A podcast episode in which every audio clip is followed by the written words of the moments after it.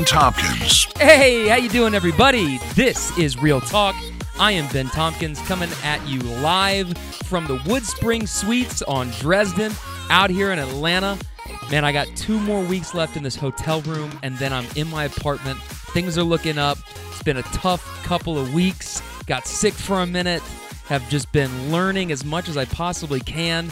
The old saying, drinking from a fire hose, I can certainly attest to that. There's been a lot of new information coming in, meeting a lot of new people, though, connecting with a lot of people down here. It's great. I enjoy working for my boss. He's a really cool guy, as well as his other partner, my other boss, Gary, and things are going really well with the job. I'm starting to settle into a routine. I'm getting up and going to these workout classes. So I've got a new cast of characters that I'm going to be welcoming onto the show. Really excited to get them on. They'll be coming up in the next several weeks because I've got many episodes that are ready to drop that are going to be coming out over the next couple weeks. So we've got some content locked and loaded. I'm really excited. And I'm really excited to get into this apartment, man, because I am. I've killed six bugs in this. Uh, I'm, I'm just gonna call it like it is. It's a shitty motel room. You know, I'm staying in a shitty motel room, and I was able to pocket some money and save some money, and it's just part of the journey, man. It's just part of that journey that you got to take sometimes. And yeah, it's been hard living out of a hotel.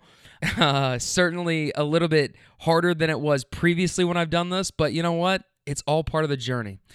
And when I get episodes like today's episode, it makes it all worth it, to be honest, because today's journey of Jamie Ledden is fire. It is such an awesome story. This is such an awesome episode. And I want to tell you a little bit about Jamie Ledden. Jamie Ledden is a powerhouse, okay? She is a leader, a storyteller, a mom, a wife, a lecturer at Vanderbilt University, and she is the director of the Ledden Group, a Nashville based boutique leadership consultancy firm that she runs with her husband, Patrick. Now, I first crossed paths with Jamie and Patrick while I was an undergrad at the University of Kentucky, where they co taught a few business classes there at the time. And we've stayed connected through the years via LinkedIn. And as I followed her work, I couldn't think of a better guest that I wanted to feature on the show. A naturally gifted speaker, Jamie comes on and absolutely crushes this interview. We begin with how growing up in West Virginia shaped her early experiences in life, as well as the gap year that she took and living for a year in Denmark, which is pretty cool. And then quickly transitioning into motherhood and being a full time mom and business owner. Later, Jamie shares how she strives to bring inclusivity to her classrooms, as well as some of her personal beliefs that people should bring their whole selves to work and that everyone is a leader. Two beliefs and notions that I found very refreshing and I really connected with. We touch on storytelling as a skill, thought leadership, building trust through spoken word, organizational culture, women in leadership, building the business with her husband, and finally, Jamie wraps up with her realist talk. This is a very special episode and one that I've thoroughly enjoyed. I'm so glad that we've stayed connected and could link back up for this interview. And I hope, my friends, that you enjoyed this half as much as we enjoyed playing it for you because we really had a ball. Now, if you do enjoy this episode, couple of things before we jump in. One, please leave a rating and a review on Apple Podcasts or Spotify. Really helps me out, really helps me grow the show. Can't thank everybody that's done that already enough. Thank you. Okay. But to those of you who are listening for the first time, first of all, welcome in. But second of all, please drop that rating and a review. It Really helps. Takes two seconds, and it really, really helps me out. And also, if you are brand new to the show, first time listeners, welcome in. If you enjoy this episode, I think you would also really dig these other episodes. So please go back and listen to some of these other ones because I think you'd really enjoy them. Sarah Cummins on entrepreneurship, voluntary discomfort, and the art of dentistry. Kayla Weber Nord on artistry, Kentucky things, and the creative journey. Brad Steinfeld on mountain climbing, medical sales, and hitchhiking around the world. And finally, Tim O'Neill on building products and processes from scratch, dealing with no, and the nuances of networking.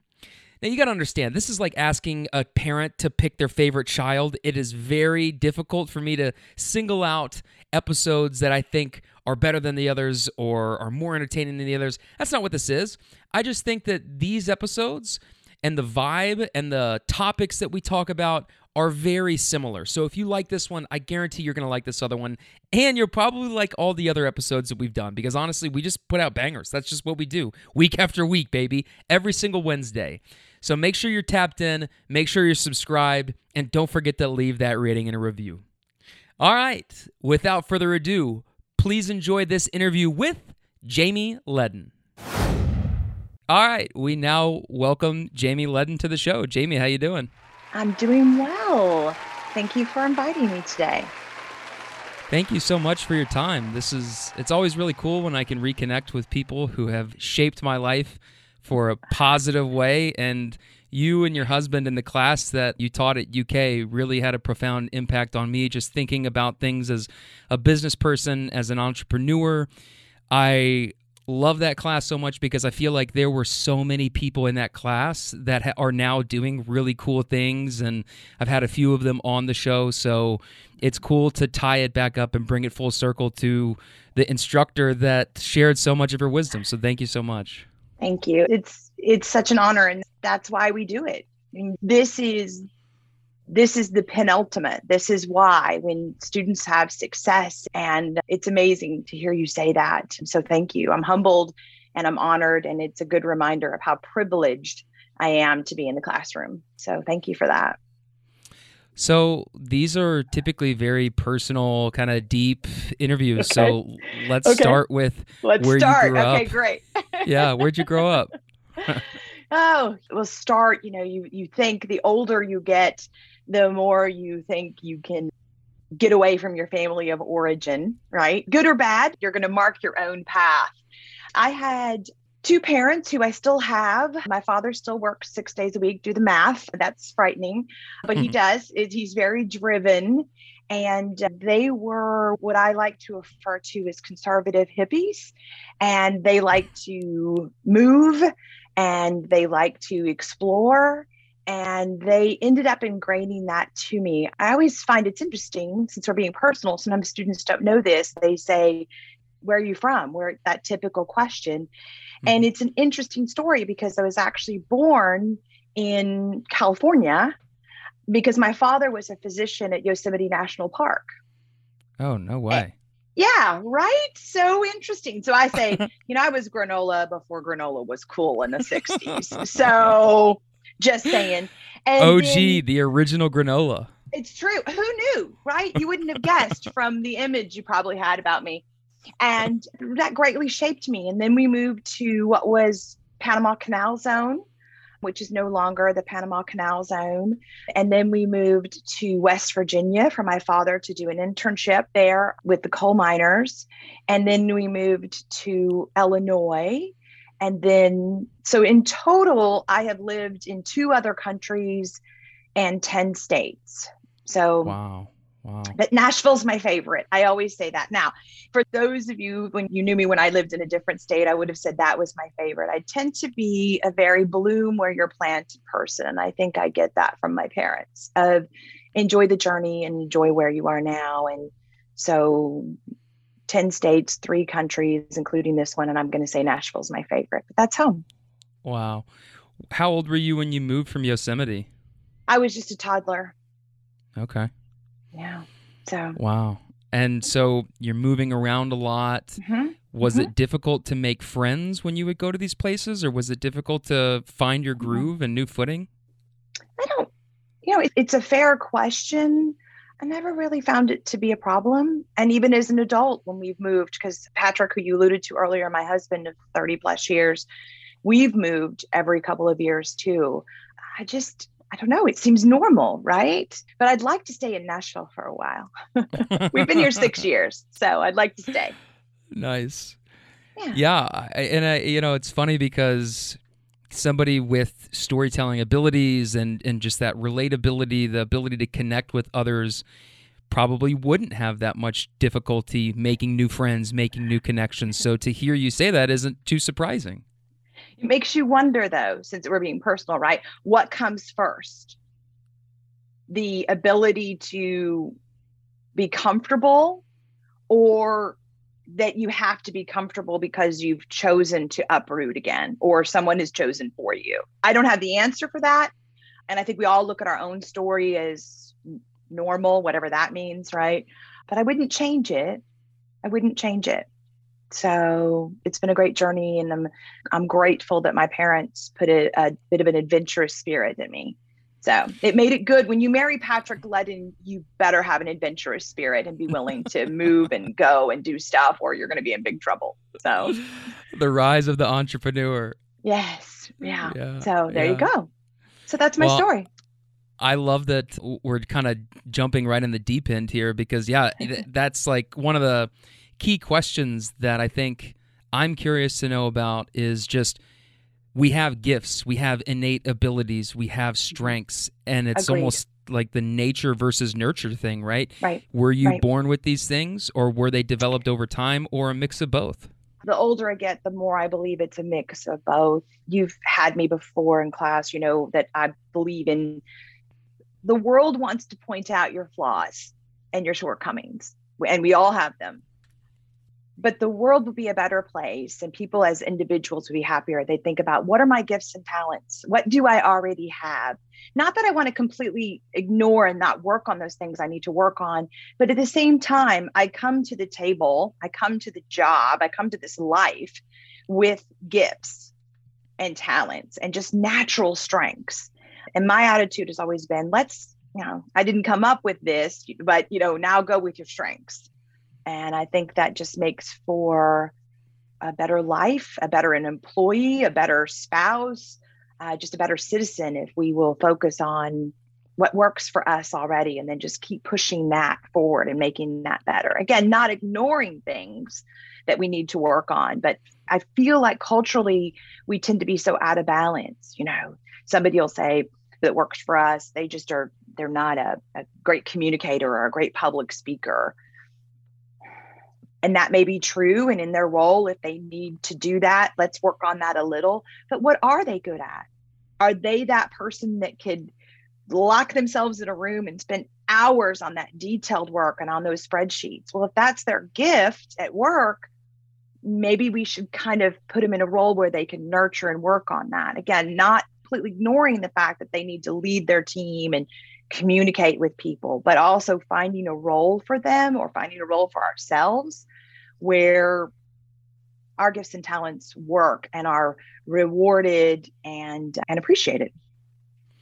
And it's so refreshing to hear that. I'm reminded of a quote from Mad Men where one of the characters said, pick a job and then become the person that does it, right? But right. what we're talking about is so much more mm-hmm. ingrained in mm-hmm.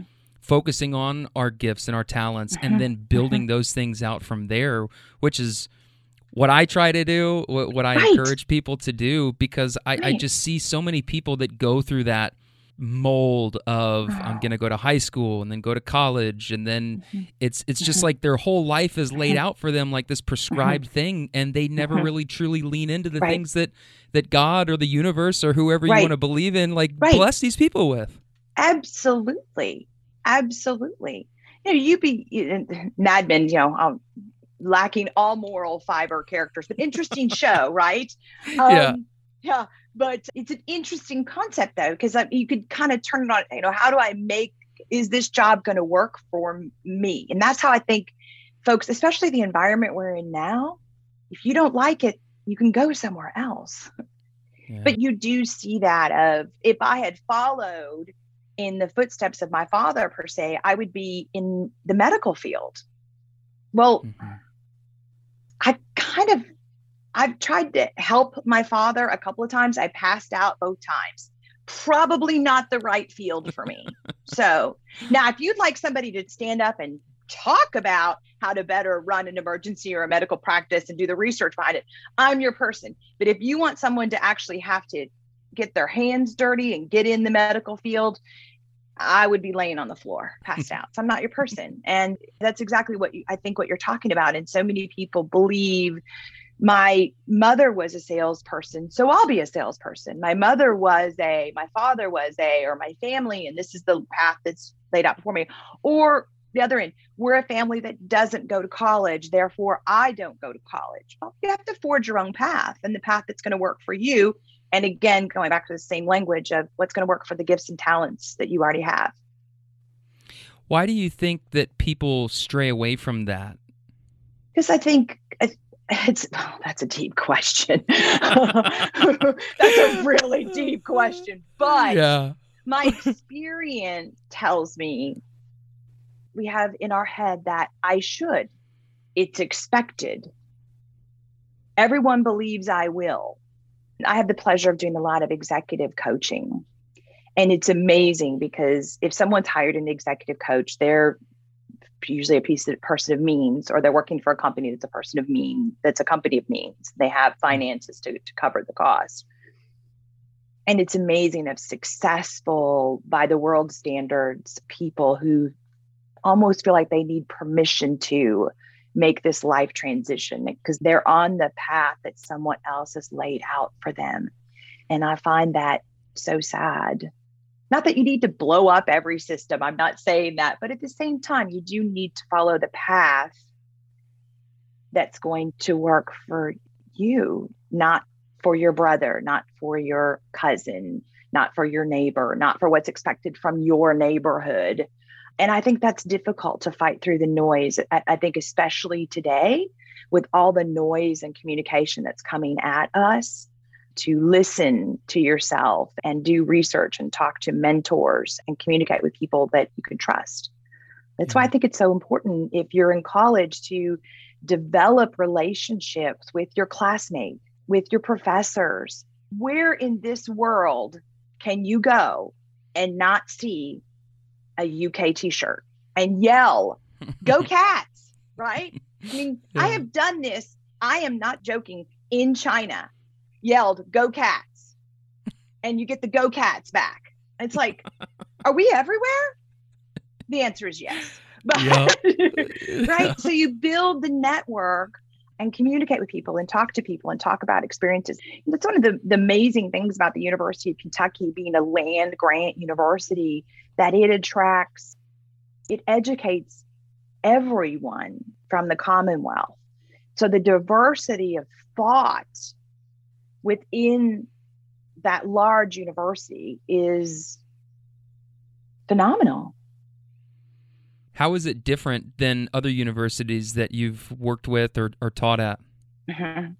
Well, I'm at Vanderbilt University now, so still within the SEC. Mm-hmm. And mm-hmm. it's just a very different experience. Vanderbilt's a small, private university. I guess being true to form, I'm going to say they both have their strengths again, the University of Kentucky has a very different calling. It is the land, a land grant university for the Commonwealth of Kentucky. It just has a totally different mission on how it's going to serve its citizens than Vanderbilt University. They're both right for the audiences that they're serving. And again, feel incredibly privileged to teach at Vanderbilt. How did this happen? So, yeah. I love that your career has continued and that you are happy where you are now. And obviously, I'm sad that UK lost uh, such a dynamic duo and such a force that you are. But I'm sure that the people down at Vanderbilt are very lucky and, and privileged to have you as a professor. Yeah. I want to circle back because I'm curious. You said that your dad worked with people who were in the coal mines. Right, correct. So, from a young age, we've touched on privilege a couple times. From mm-hmm. a young age, you were seeing this way of life for these people mm-hmm. there in West mm-hmm. Virginia. Mm-hmm. What kind of an impact did that have on you in, in shaping the way that you viewed the world and, and people and society? See, that's an interesting question. And again, the older I get, the more I realize that I tap into all those experiences. So, my father was came from an established family. Is that a nice way to put it? And mm-hmm. and the but my mother, my mother's father, who had been a coal miner, had passed away after years of a debilitating illness when my mother was only 13. And so I had seen and came from a coal mining family. So I'd always had that influence from my mother that I'm sure that's why my father was interested in making life better for coal miners and black lung and all of that.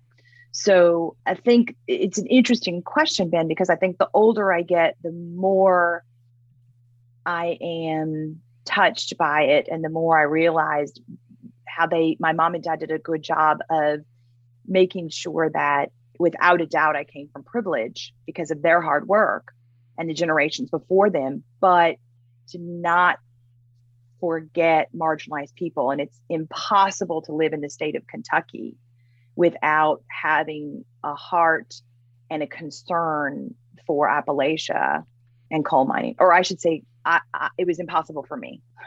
My experience yeah. was it was impossible. But I definitely believe that it shaped me. And it's an interesting, I always found it to be an interesting conundrum that UK is so close, physically located so close to Appalachia, and so many people that the education, the opportunity could be life changing. And yet it's so far removed. And I know UK is working on that diligently of ensuring that people see that the University of Kentucky is for everyone. Again, that's that land grant university and why I think that the University of Kentucky is serves such an important role because we want to focus, you know, cats, we want to focus on men's basketball. Um, we want to focus on, and that's okay, but we want to focus on the honor college and all that. But, but where UK is many places they're making a difference, but is how are we? I still say we. I hope that's okay. How are yeah. we serving that underserved community that's right in the backyard of the university?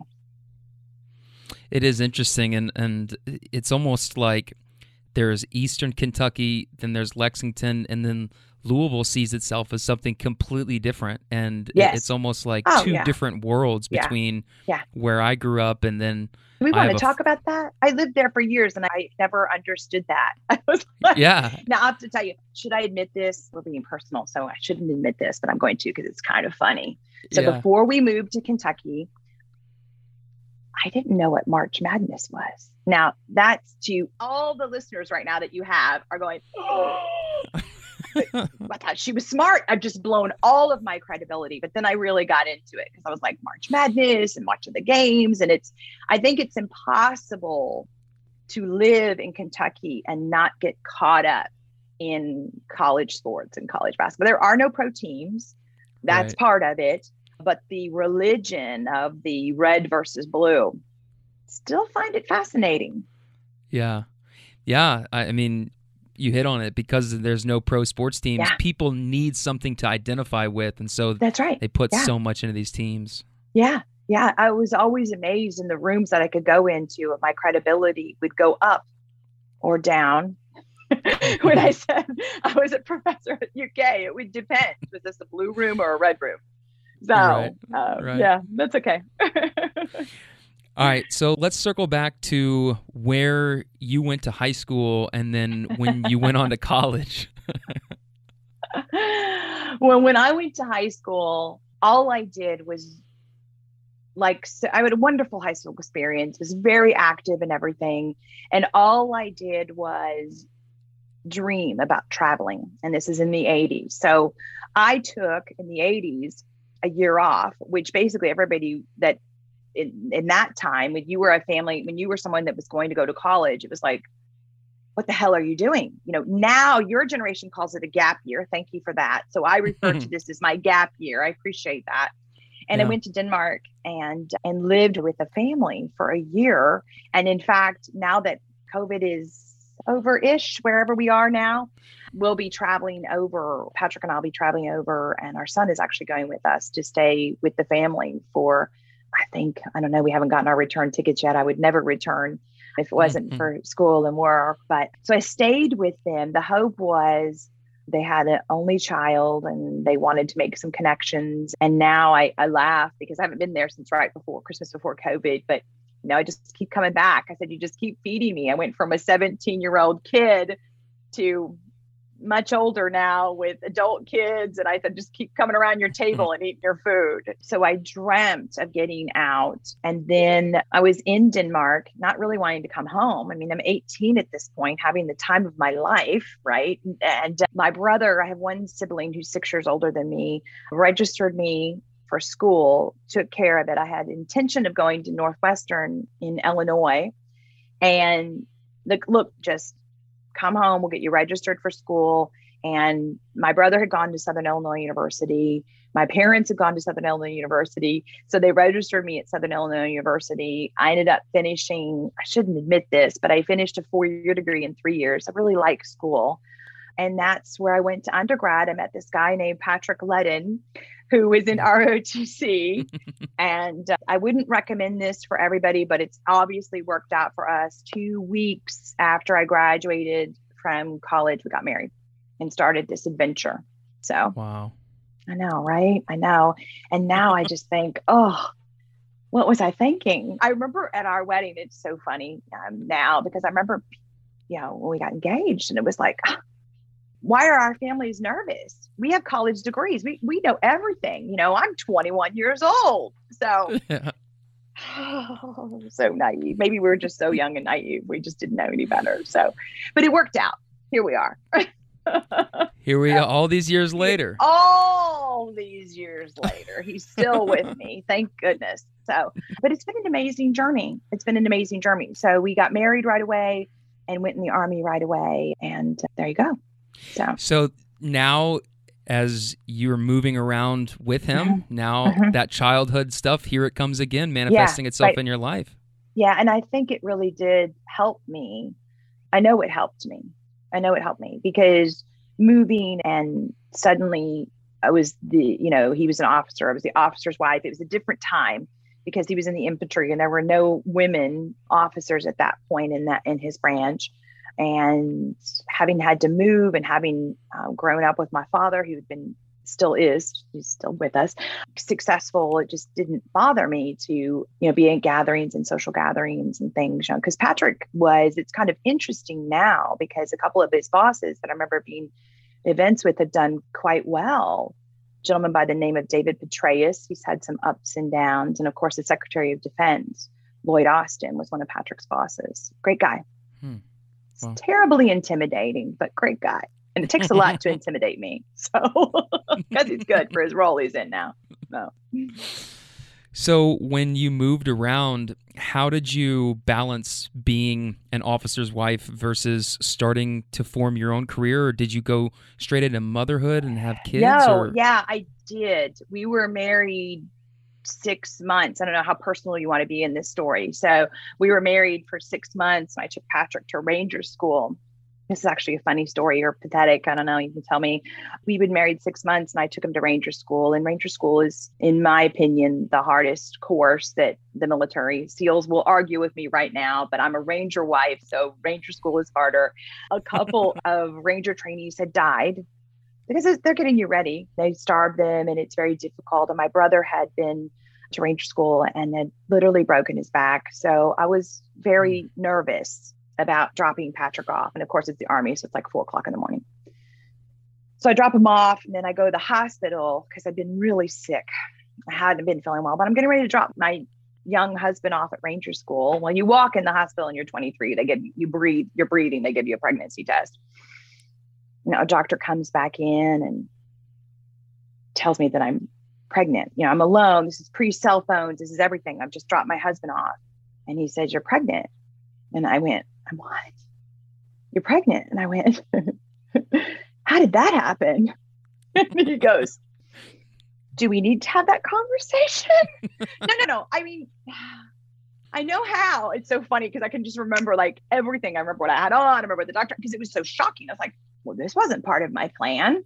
So I had to write the letter to Patrick, dearest Patrick, you know, because it's, you know, it's the 90s, it's 1991, I guess. So yeah, jumped right in, jumped right into motherhood. I guess it, the math was we were married about a year and a half when Alex came along and uh, we kind of grew up together in a way.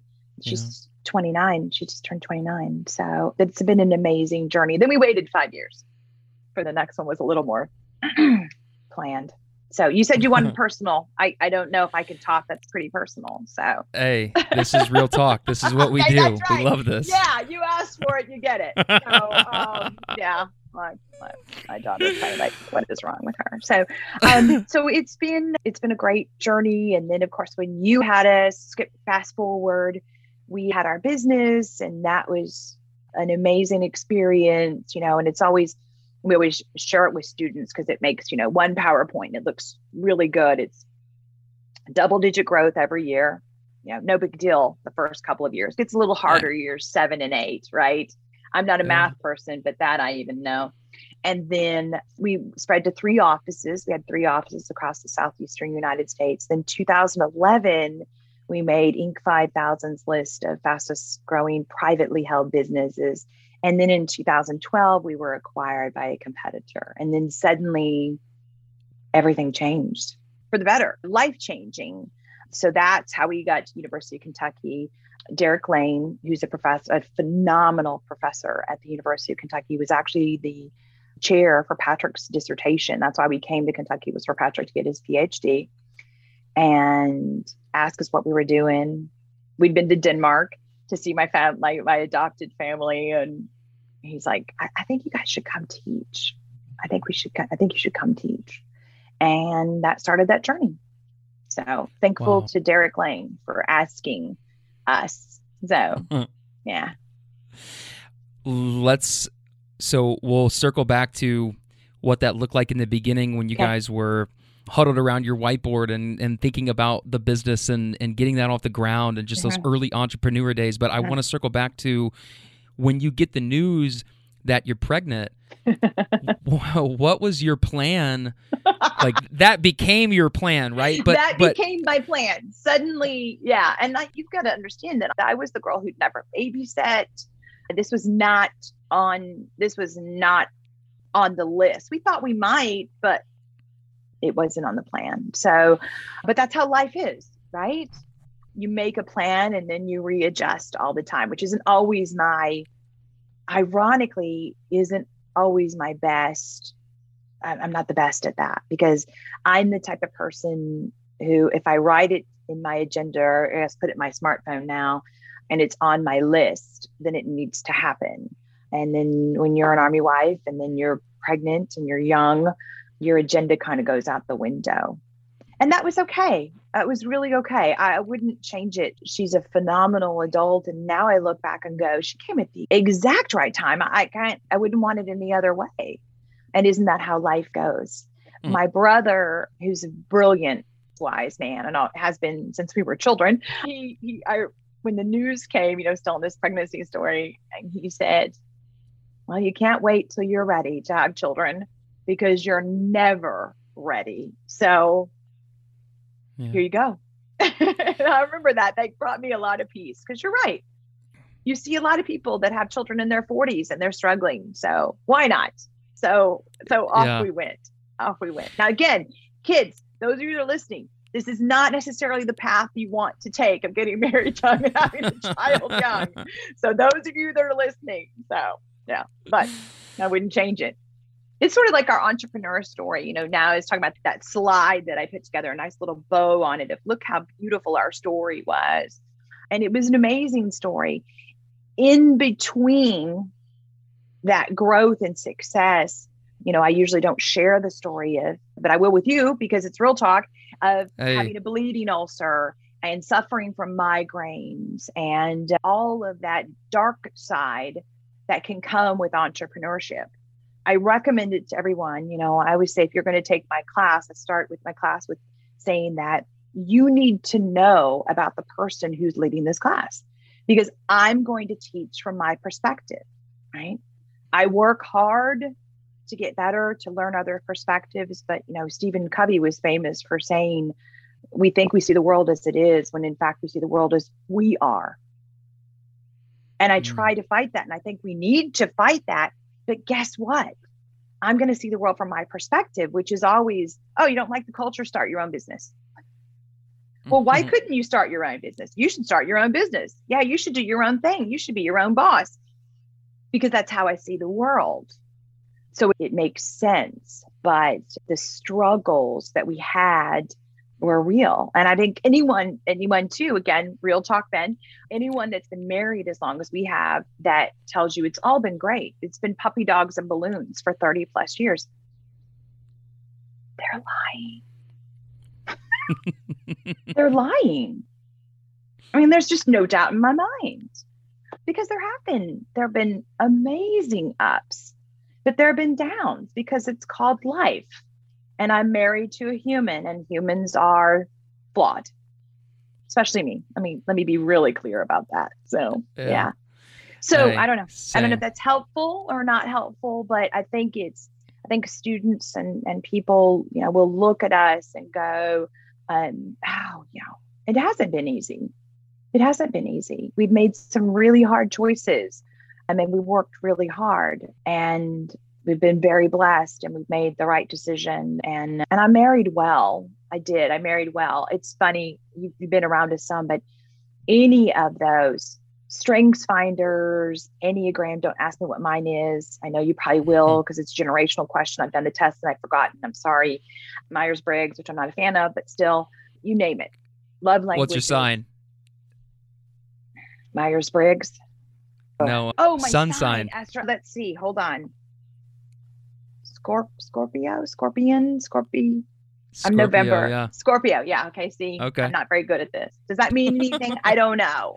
So I don't know um, either. Um, and uh, he is not that either because he's born under another sign too. So, but we don't have any that match we never match doesn't matter what the test is we don't match and i think that's been our one of our greatest strengths now, again for those of you that are in partnerships with people that are the exact same if it's working for you awesome but i do think that's one of the reasons why it works with us because we see everything from a completely different perspective i'm kind of a textbook extrovert he's an introvert when i'm exhausted if i'm exhausted i'd be like Ben, can we talk?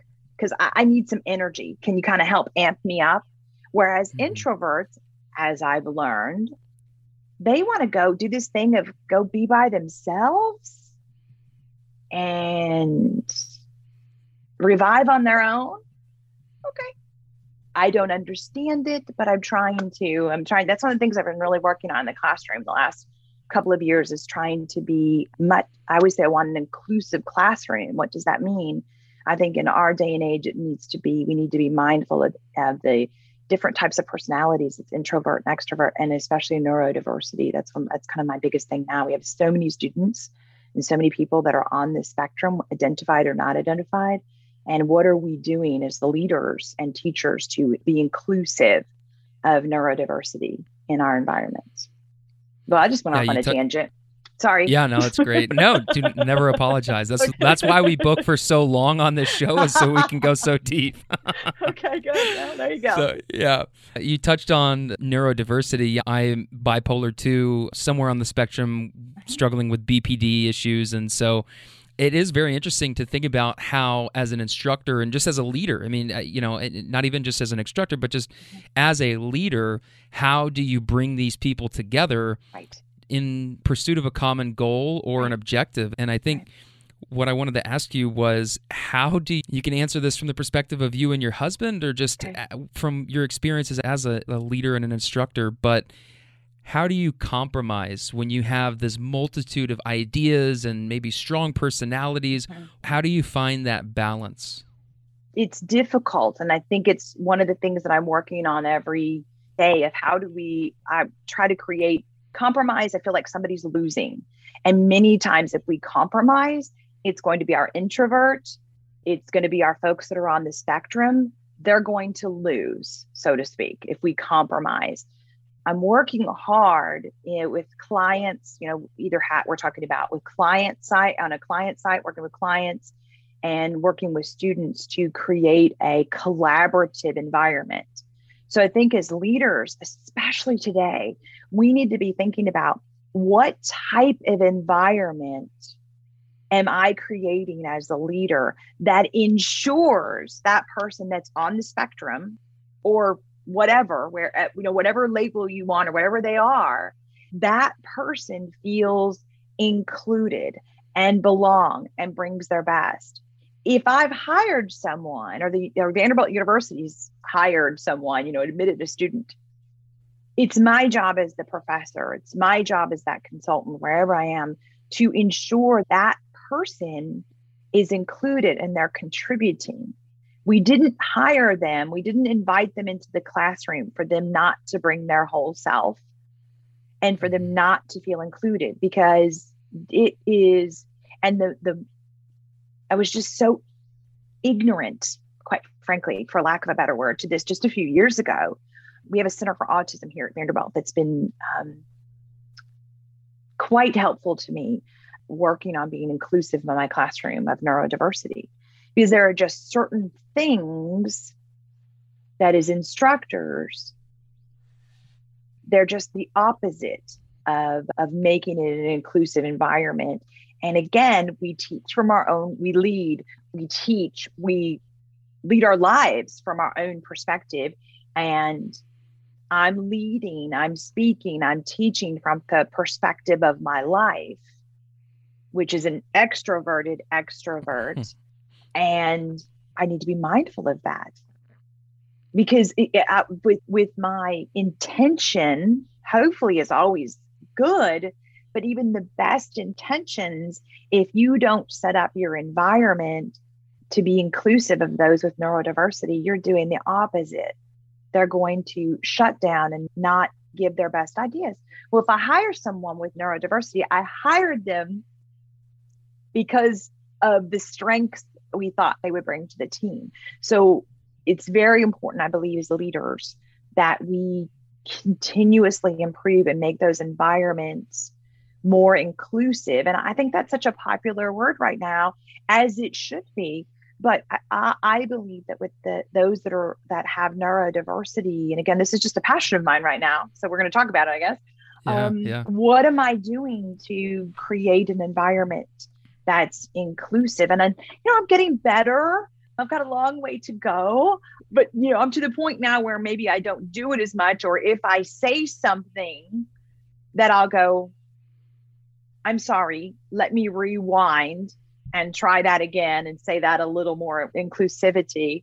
I may have already shut down the person, but I'm trying to get better every day and create that environment. What, you know, what is it in the classroom? you know, thinking or in meetings, you know, in, in the classroom, not everybody can participate the same way.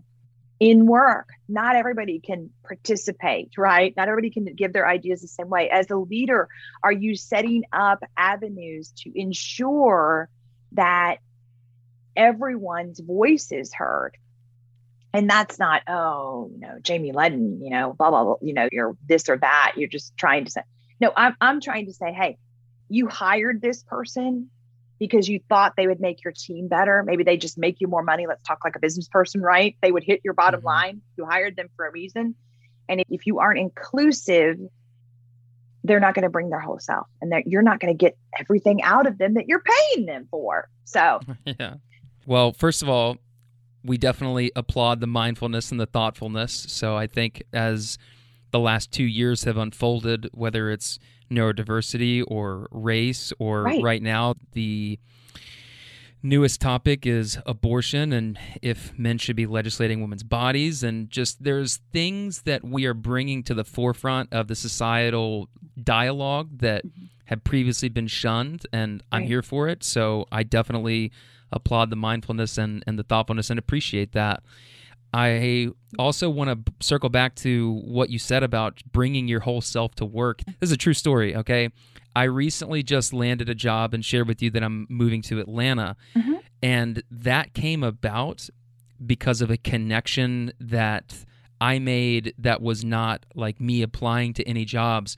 Before that, 30 different positions that I was qualified for whenever I would fill out the application I would check the box that says, Do you have a disability? because it lists bipolar and other mental mm-hmm. issues as mm-hmm. a disability. Mm-hmm. And I mm-hmm. thought, my thought process is, I would so much rather my employer know, and so I can speak to this. Mm-hmm. I can mm-hmm. let them know, yeah, my mood might go up and down, but the work will be consistent. And I'm I that this doesn't define me, even though it's Mhm. a box on your application.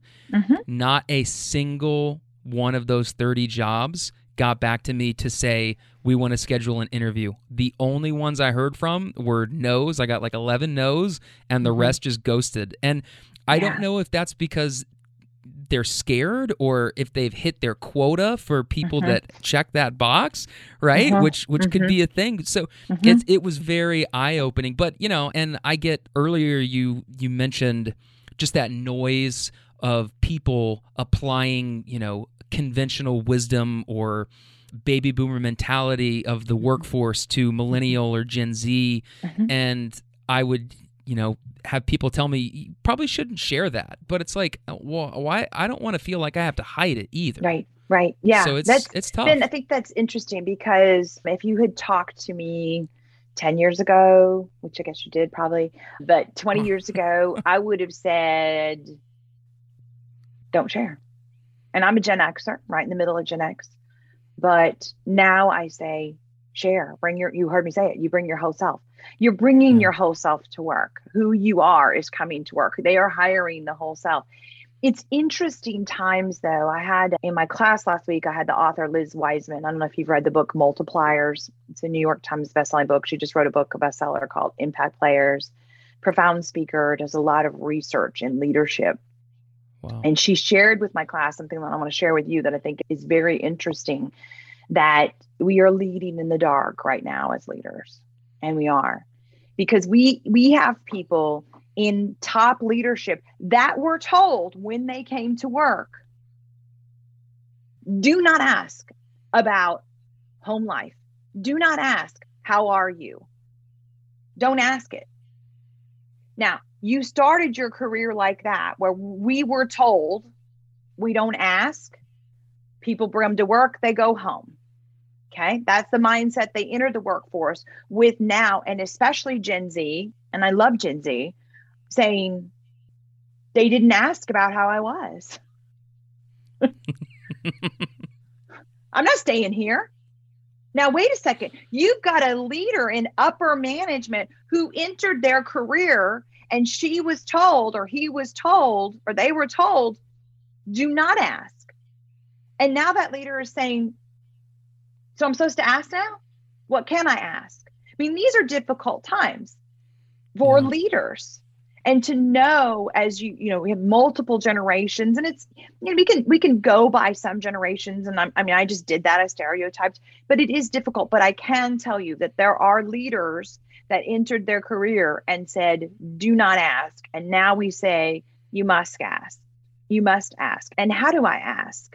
And this is a difficult situation for men, especially if we want to talk about genders of a man. So, do I ask my pregnant employee how they are feeling? Is that appropriate? Because I was told to never ask things like that, to not acknowledge it. And now I'm told I need to, but what's appropriate and what's not aggressive. And I think Liz is, I mean, I have hope, of course, but I do think we as leaders and future leaders want to be mindful of the fact that, yeah, it is a little leading in the dark. We're kind of feeling this out and we need to be building organizational cultures that that that support who we are as an organization, what kind of organization we have. And it's going to vary so much from organization to organization. And I always say not right or wrong, just different. So you need to find the organization that's going to work for you or build your own, either way. But I think so, kind of back to the checking of the block. So I would have said years ago, I would have said, "N- n- probably shouldn't share. But now I have an opposite mindset because my feeling is, and I tell students this all the time if they don't like you because of X, you fill it in, right? Everybody's thinking of their own whatever that is. You know, it's easy with like, we're so binary po- politically right now. So that's an easy one. You know, I Yeah. worked, I worked for X. Should I put it on my resume? Do you believe in that person? Do you believe in the stance that they take? Yeah. Put it on there. Left or right. Could it knock you out of jobs? 100%. Yeah, it will. But you're bringing your whole person to work. And if this issue, this topic, this, again, fill it in, right? Talking about you, about checking the box. You can check the block or not check the block, your choice. You're still bringing your whole person to work. So the block is checked. To me, I'm like, check the block, put it on your resume, bring it all because they're going to find out anyway and you're going to show that let's start right from day one this is who i am doesn't mean you're right. not going to grow and change goodness i'm just telling you i changed a big philosophy from a decade or two ago so you're going yeah. to change and you should change but i don't want you to hide something at work. And that doesn't mean you need to tell everybody all your stuff. I'm still a Gen Xer, okay? There are some things that should be private in my opinion. Again, that's my opinion. But I want you to bring your whole self to work. I want you to be satisfied and not really happy. That's kind of a fleeting word, but have some joy. You give more time to work than you do to home. So right. work should be satisfying. Yeah, feeling accepted is is so important. I'm somebody oh I would yeah. I would personally rather know. And if the company is going to discount somebody based on whatever box you check, mm-hmm. I'd rather not know because it's. I, I, think it would be worse and a waste of time and resources to get trained, mm-hmm. get comfortable in the role, mm-hmm. and to mm-hmm. feel like you are living with something yeah. that you're not being forthcoming or, or, just to hear those attitudes around the office and you feel like you can't comment because oh, because of my religion or my political belief or my fill in the blank. And it could go, we could go on and on. And to me, and we don't need to bring all those things into work, but you do bring your whole person. You do bring yeah. your whole person. And that's where work has changed so much. You know, we used to just, you worked on a, a line and, you know, we bought, you know, your hands and your back. You know, you've heard these things before, but you didn't buy your heart.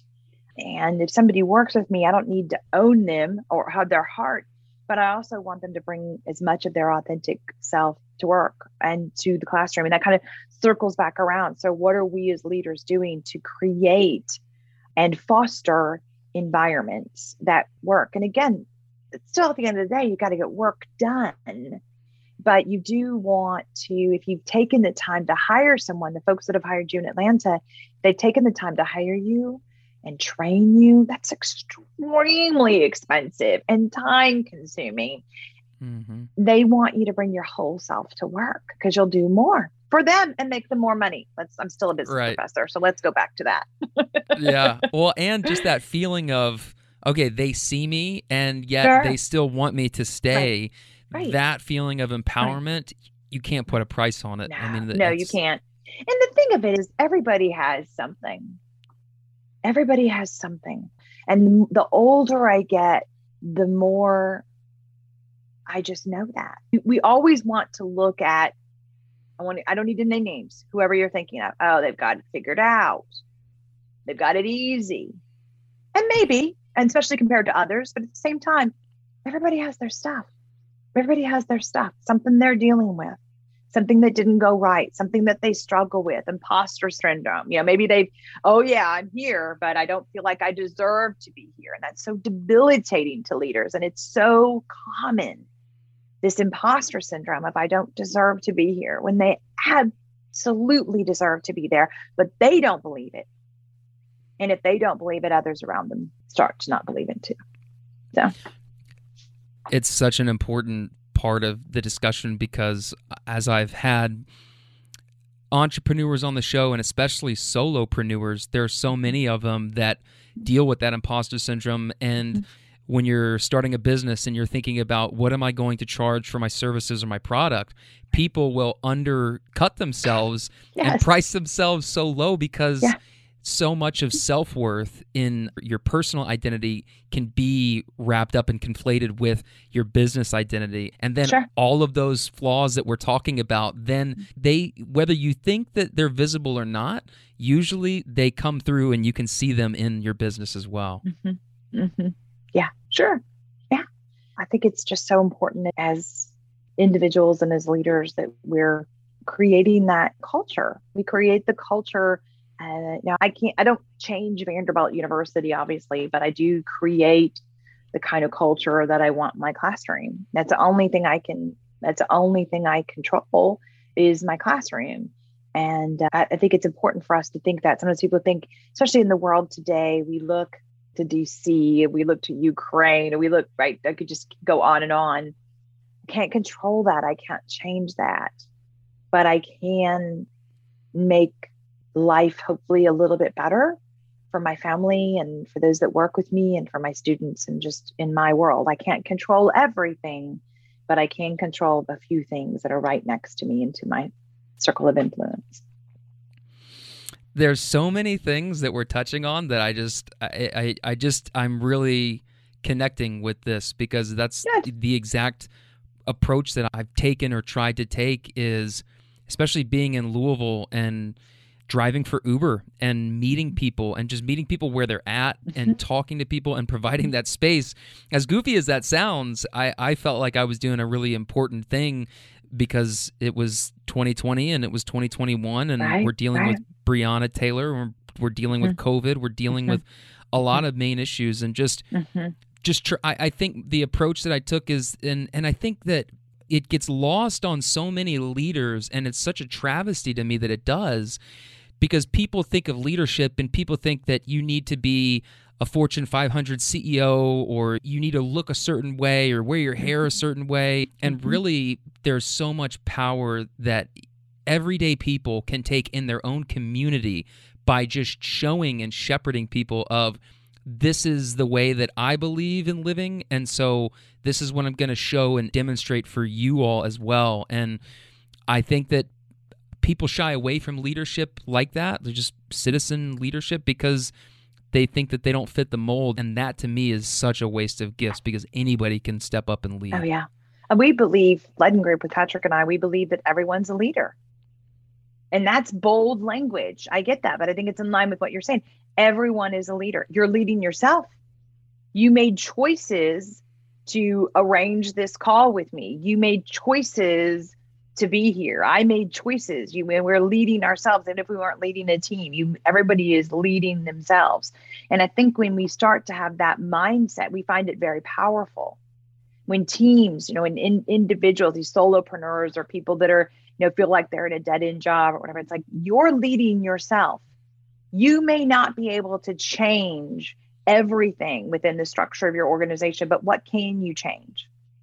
You can work on yourself you can work on your team and then maybe your department and start to see real change but it starts with you because you are a leader and we believe that. And i believe that you know leadership comes from all different kinds of people. Who can you learn leadership from? Who can't you learn leadership from?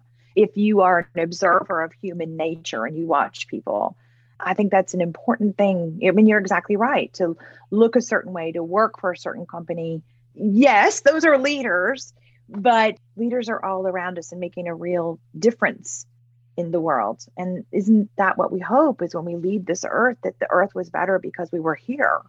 That's what I hope. Yeah.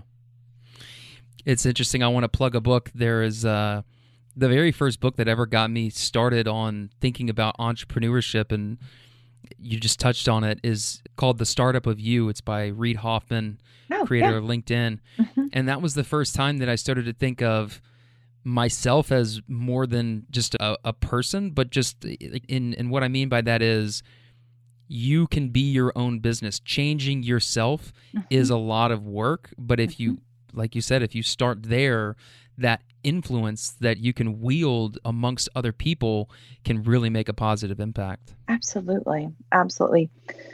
Reid Hoffman with Netflix, his one of his right hand people was a, a, woman by the name of Patty McCord.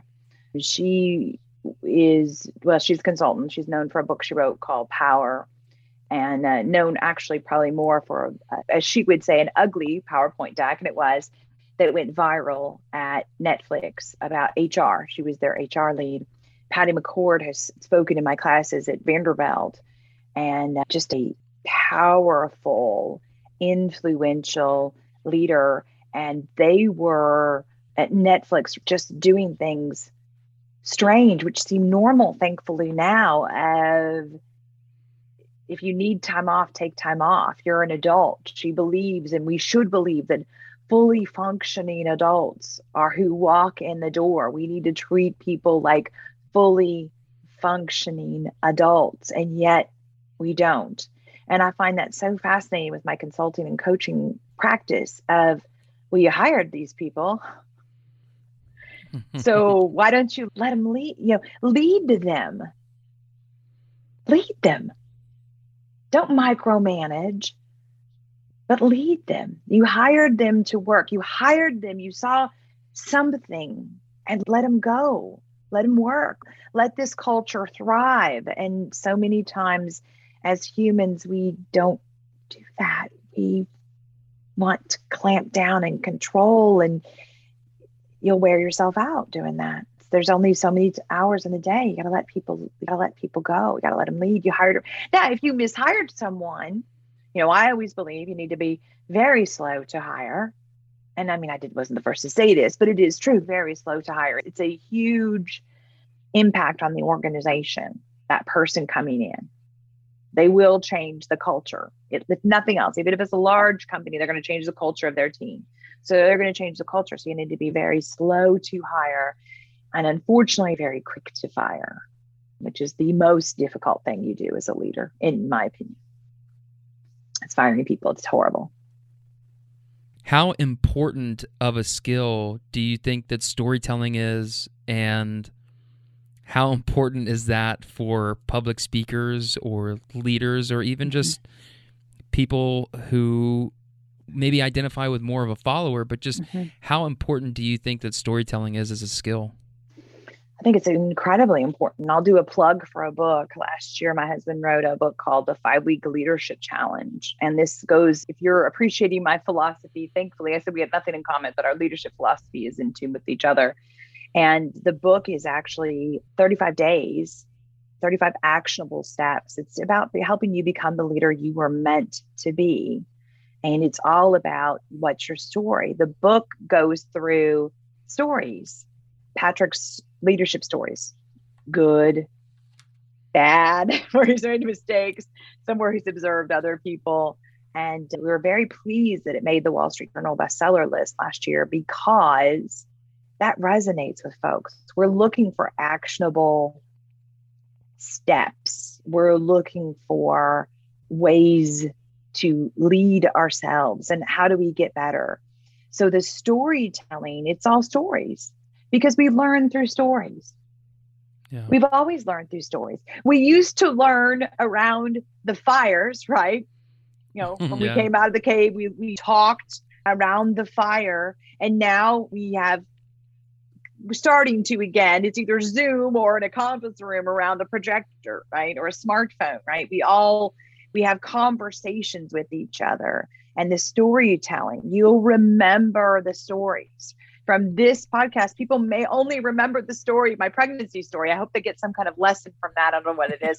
But we remember stories and telling stories and that's how I think we need to be thinking about that as leaders of what's our story and what's our story that we want to share with others. And I think that's an important gift that I can give to the generations that are following me of again, we look like and we're I very much love him. I'm, he will listen to this, so let's not leave a doubt that I very mm-hmm. much love Patrick Ledden. But we've had our ups and downs, and I think it's important as part of our story for people to hear that and that entrepreneurship is hard. It's hard. And yes, we've had wonderful financial success by the world standards, and I'm very proud of that. But I also alluded to earlier about having a bleeding ulcer because we'd had wonderful financial success. you know, they kind of went hand in hand. So I think it's important for me to share those stories with people, to share the stories of and the battle scars and where we've been and, and where we hope to go. We hope with the book and with our teaching and our consulting practice and our online courses to, you know, I can only make so much impact in the room. And Vanderbilt has really small classes.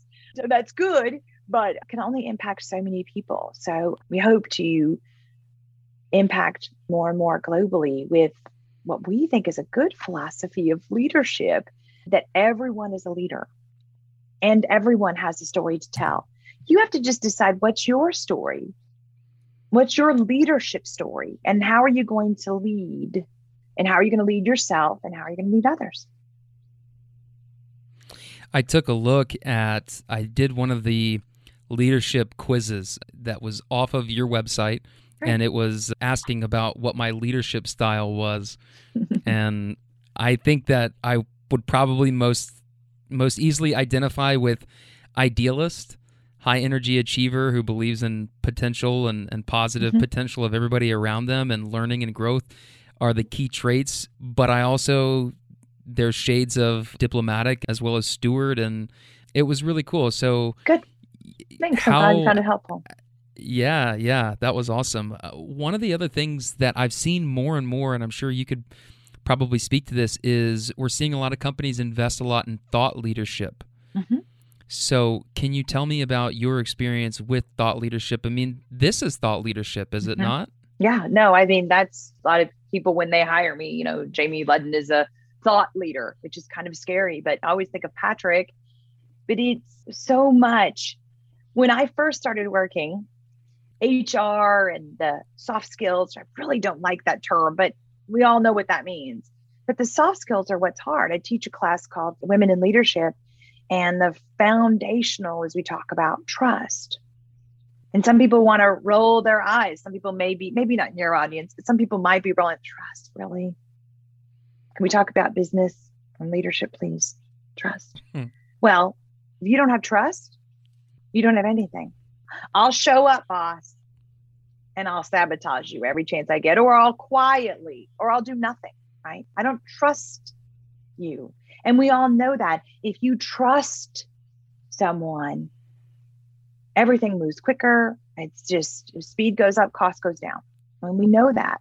We all can think of that friend or that colleague that I can look at and you can look at and you just kind of give the, hey, you know that, yep, got you, right. Wait, what? No words were really exchanged right there, right? But Hmm. you know, you know, we're wrapping up our semester. I've got a TA that I've worked with for two years. I could literally look to the back of the room. Aiden, hey, can you? Yep, yep, got you, got you, professor. Okay, thanks. And I know sometimes the students go, what? What? They didn't say anything to each other. Yeah, we did. We, we got it because I trust him because I've worked with him for so long and my trust is so high that I communicated with him and we've got it. And it works because I know he'll take care of it. That kind of non-sentence sentence we just communication we had that I don't need to go back and say, oh, by the way, dearest Aiden, did you take care of XYZ? Love Professor Ledden. I wouldn't write love, of course, but I don't need to write that to him because I know it'll just happen. You know, same with Patrick, same with Kevin, same with people that we lurk with, same with certain clients. This that trust is so high that things move very quickly. So all of that to say when I first started working, how, you know, HR was kind of, well, discounted. I thought it was really important. We had a guest speaker in a couple of weeks ago, and he was talking about and telling our students that you need to be closest as you work up, you know, because he was a former CEO, your closest person to you, not your finance, mm-mm, not your strategy, right? That's would be at the top of most people's list Mhm. should be your people, talent, HR, whatever you call it, whatever you call that person. Because without your talent and your talent staying and your talent, here we go again, bringing your whole person, bringing all their strengths to your organization, you're not getting everything out of them. Yeah. Does that feel good? Of course, that feels good. Does that feel right and the right thing to do? Yes. And it also makes you more money. Good. I got to kind of Mhm. remind people I'm a business professor. So, Yeah, but it go. does. If I bring my whole person to work and I'm really all in and I'm trusting you, so that HR person, those human capital issues, those soft skill issues, they are critical and we're demanding it with now we we as a society are demanding it more and it's so funny to me because people are like oh gen z or the millennials. They want to be appreciated at work. They want to be valued for who they are. They want to be recognized. Yeah. Well into my 50s can i raise my hand for those things too? Yeah. yeah. I, I like that too. And i'm nowhere near a millennial. And i would say the same is true for the generations ahead of me. As human beings we like that we want to have a trustworthy we want to have a an environment. And it's still work. Okay, let's bring it back. It's still work and we still have to get work done and we have to take care of things. But uh, to me, trust is foundational for leadership. And tying it back to your question, I'll bring this home for you storytelling and telling your story and feeling comfortable. Boom. You pretty much just answered my next question, which was going to okay. be how do you build trust through the spoken word? And yeah. if storytelling is uh, your answer, then we'll just keep it moving we'll just keep it moving. I think, and I think that people want to get to know each other. Again, to keep talking about these guest speakers I've had, but they're just, we're into the semester, so it's on my mind. But people want to know, you know, brands like to talk about the lifestyle brand and this and that. They don't want to just know where your jacket was made, but who made it and what charities do you care about? And we want to see more about the creative process and it's just so much more that we can give our consumers and we can give our employees and or, our end user or whatever environment you're in. It's just a very different world. And again, I think it goes back to what Liz Wiseman said. We're a little bit leading in the dark. We're trying to figure this out as we come out of COVID because we're not going back to how things were. And we have not settled down because there's are there are those leaders who are saying you will be coming back to the office 100%. And then there are those who are announcing, we're not, we're closing the office down. And it, what's right, people ask me before you do, it's going to depend on the culture. And there are trade offs. You know, a lot of the growth and the relationship and the team building happens around the old proverbial water cooler that's very difficult to do if everyone's working from home. So, how do you find a balance? How do you get that? How are you going to get that for your organization? How are you going to make sure, ensure that your team is a team? Yeah. So many people like to talk about team and leading with teams and our team, this and that. And I find so many times in my practice side that they're not a team. they're a bunch of individuals that call themselves a team they're not a team. No way. Uh-uh. And why would they be? They're all rewarded individually. As bosses, we set this up. As leaders, we set this up. So I get to look like a genius because I'll say, well, you realize that all of your compensation is done to reward the individual. So they're acting like individuals, not a team. If you want them to act like a team, you need to build that into the organization oh, I'm a genius. Just, but it's hard to see as leaders sometimes what the systems that we've set up. You know, these systems are critical. What is organizational culture? What the majority of the people do the majority of the time. You know, you can put put whatever you want on your website or in the laminated card that's in everybody's drawer or the posters that are on the wall. That's fantastic. And you may be aspiring to that, but I want to know what are the values, the systems, and the norms of the organization. You know, what are, the, what are the majority of the people doing the majority of the time? That's your organizational culture, not what you mm. have written somewhere. Wow. That one's a really great way to put it. I what do what are people doing? What are the what majority, majority, of, people, of the people doing, doing the majority, the majority of, the of, the time? That's your organizational wow. culture. We think about that, right? Is it a productive culture? Is it a deceptive culture, right? Enron is always, you know, the poster child for poor ethics and what went wrong. Their systems were literally set up to reward what I would call, and I think the majority of people would call bad behavior. Mm-hmm. Their systems were set up to reward it. What are the majority of the people doing the majority of the time? And now they are the case study. And they were on the path to that for years.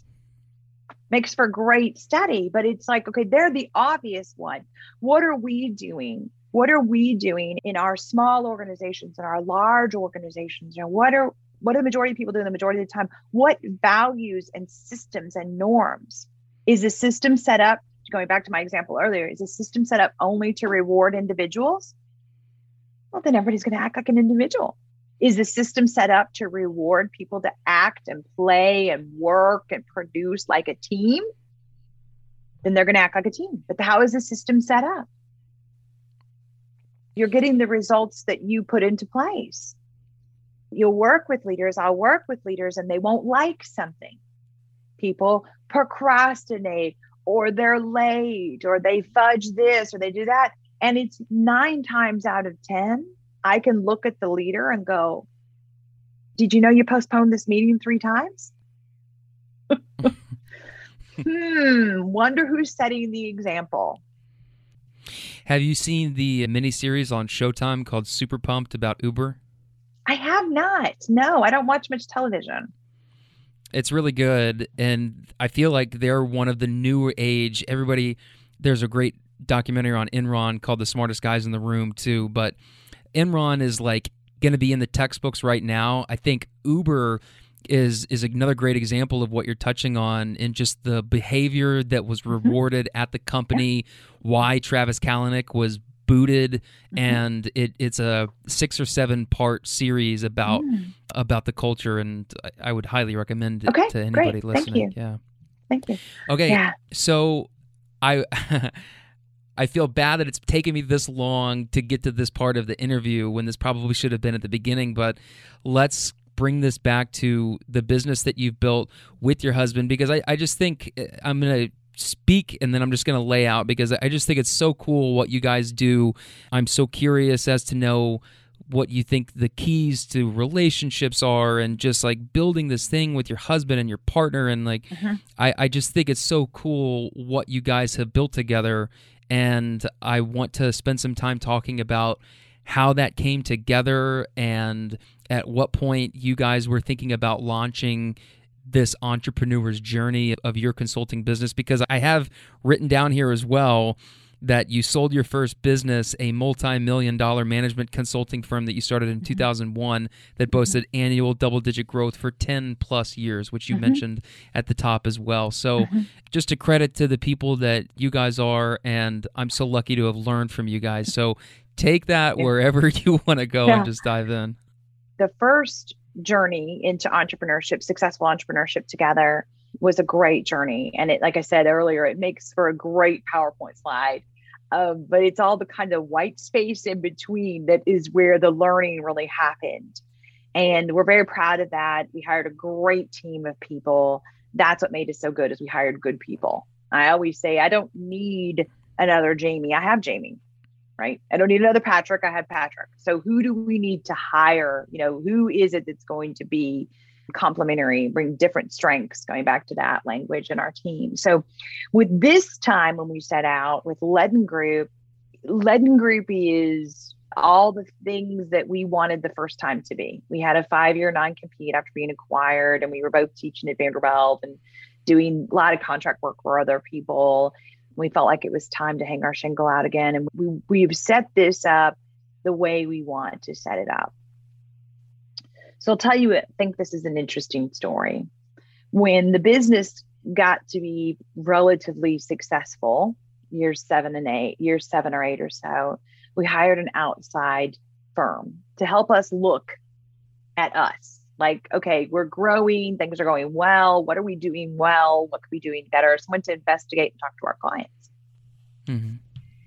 well interesting they came back to us and said what they really liked about us was that we were us is that we were mom and pop now what's interesting about that then is that we had worked very hard to not be mom and pop. We were charging BCG prices and we didn't want to be seen as mom and pop, right? That wasn't our strength. We were better than that. We were a high powered consulting firm.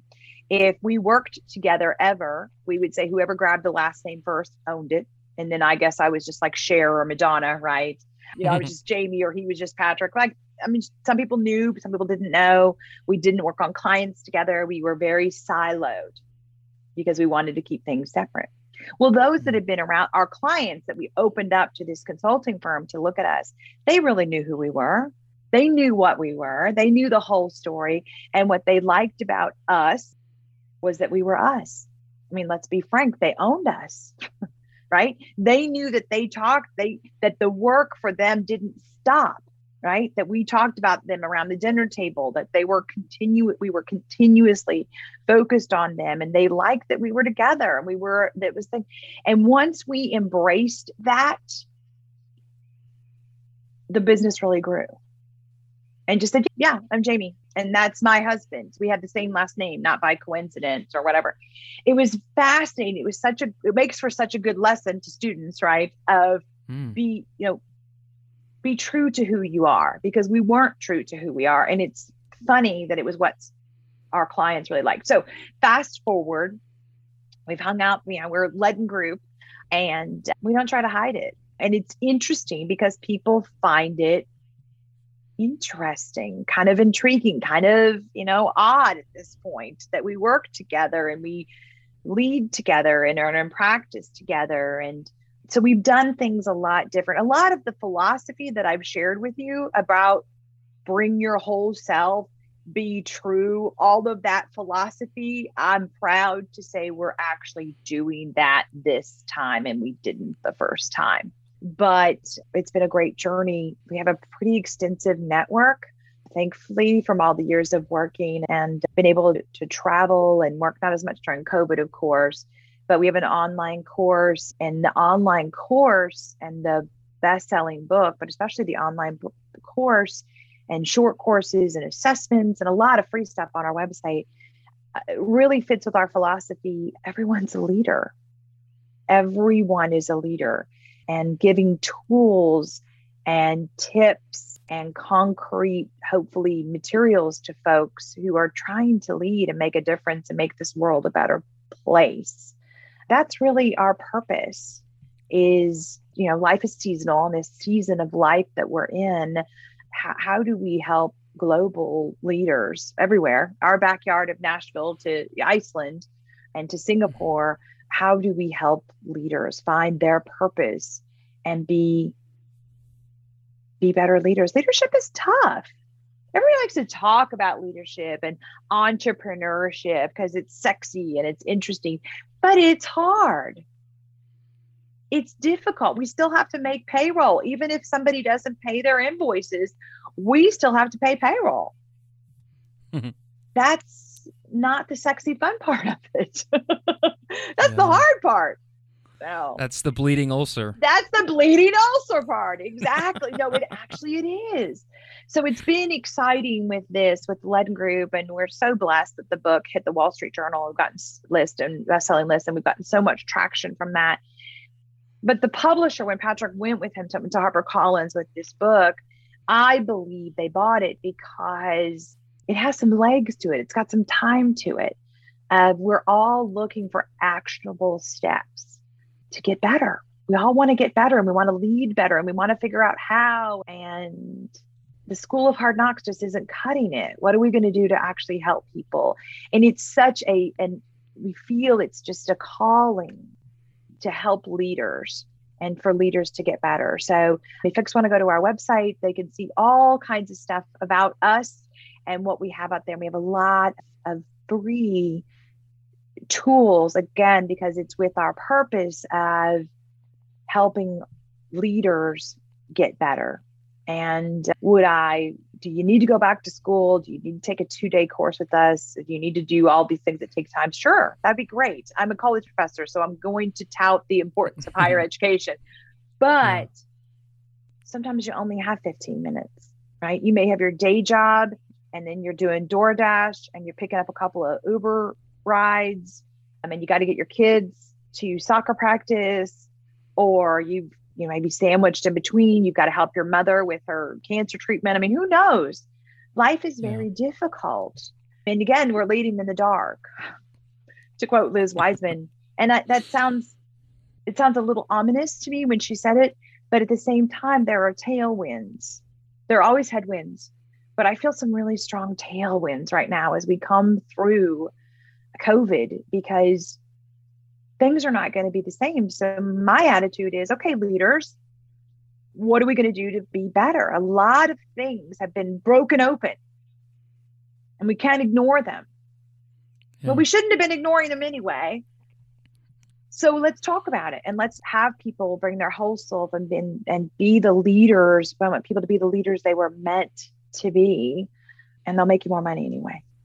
I always want to kind of bring it back down. Boom. So to that. Boom. Yeah. So I, I think it speaks to just I, I love hearing that because I think it speaks to everything that we've been talking about. Like it, it, it all ties in. You know, you guys owning the fact that you are together, that you are a married couple. And I love that the message from the business taking off again, you know, you guys building another successful business is the fact that you did lean into that because that is what makes you unique and that Right. you share that story with people right. and that that builds that trust and in turn it creates a really successful business so congratulations on the success of your businesses congratulations on the new york times bestseller book amazing Thanks. Yeah. Well, I'm pretty proud of him, honestly.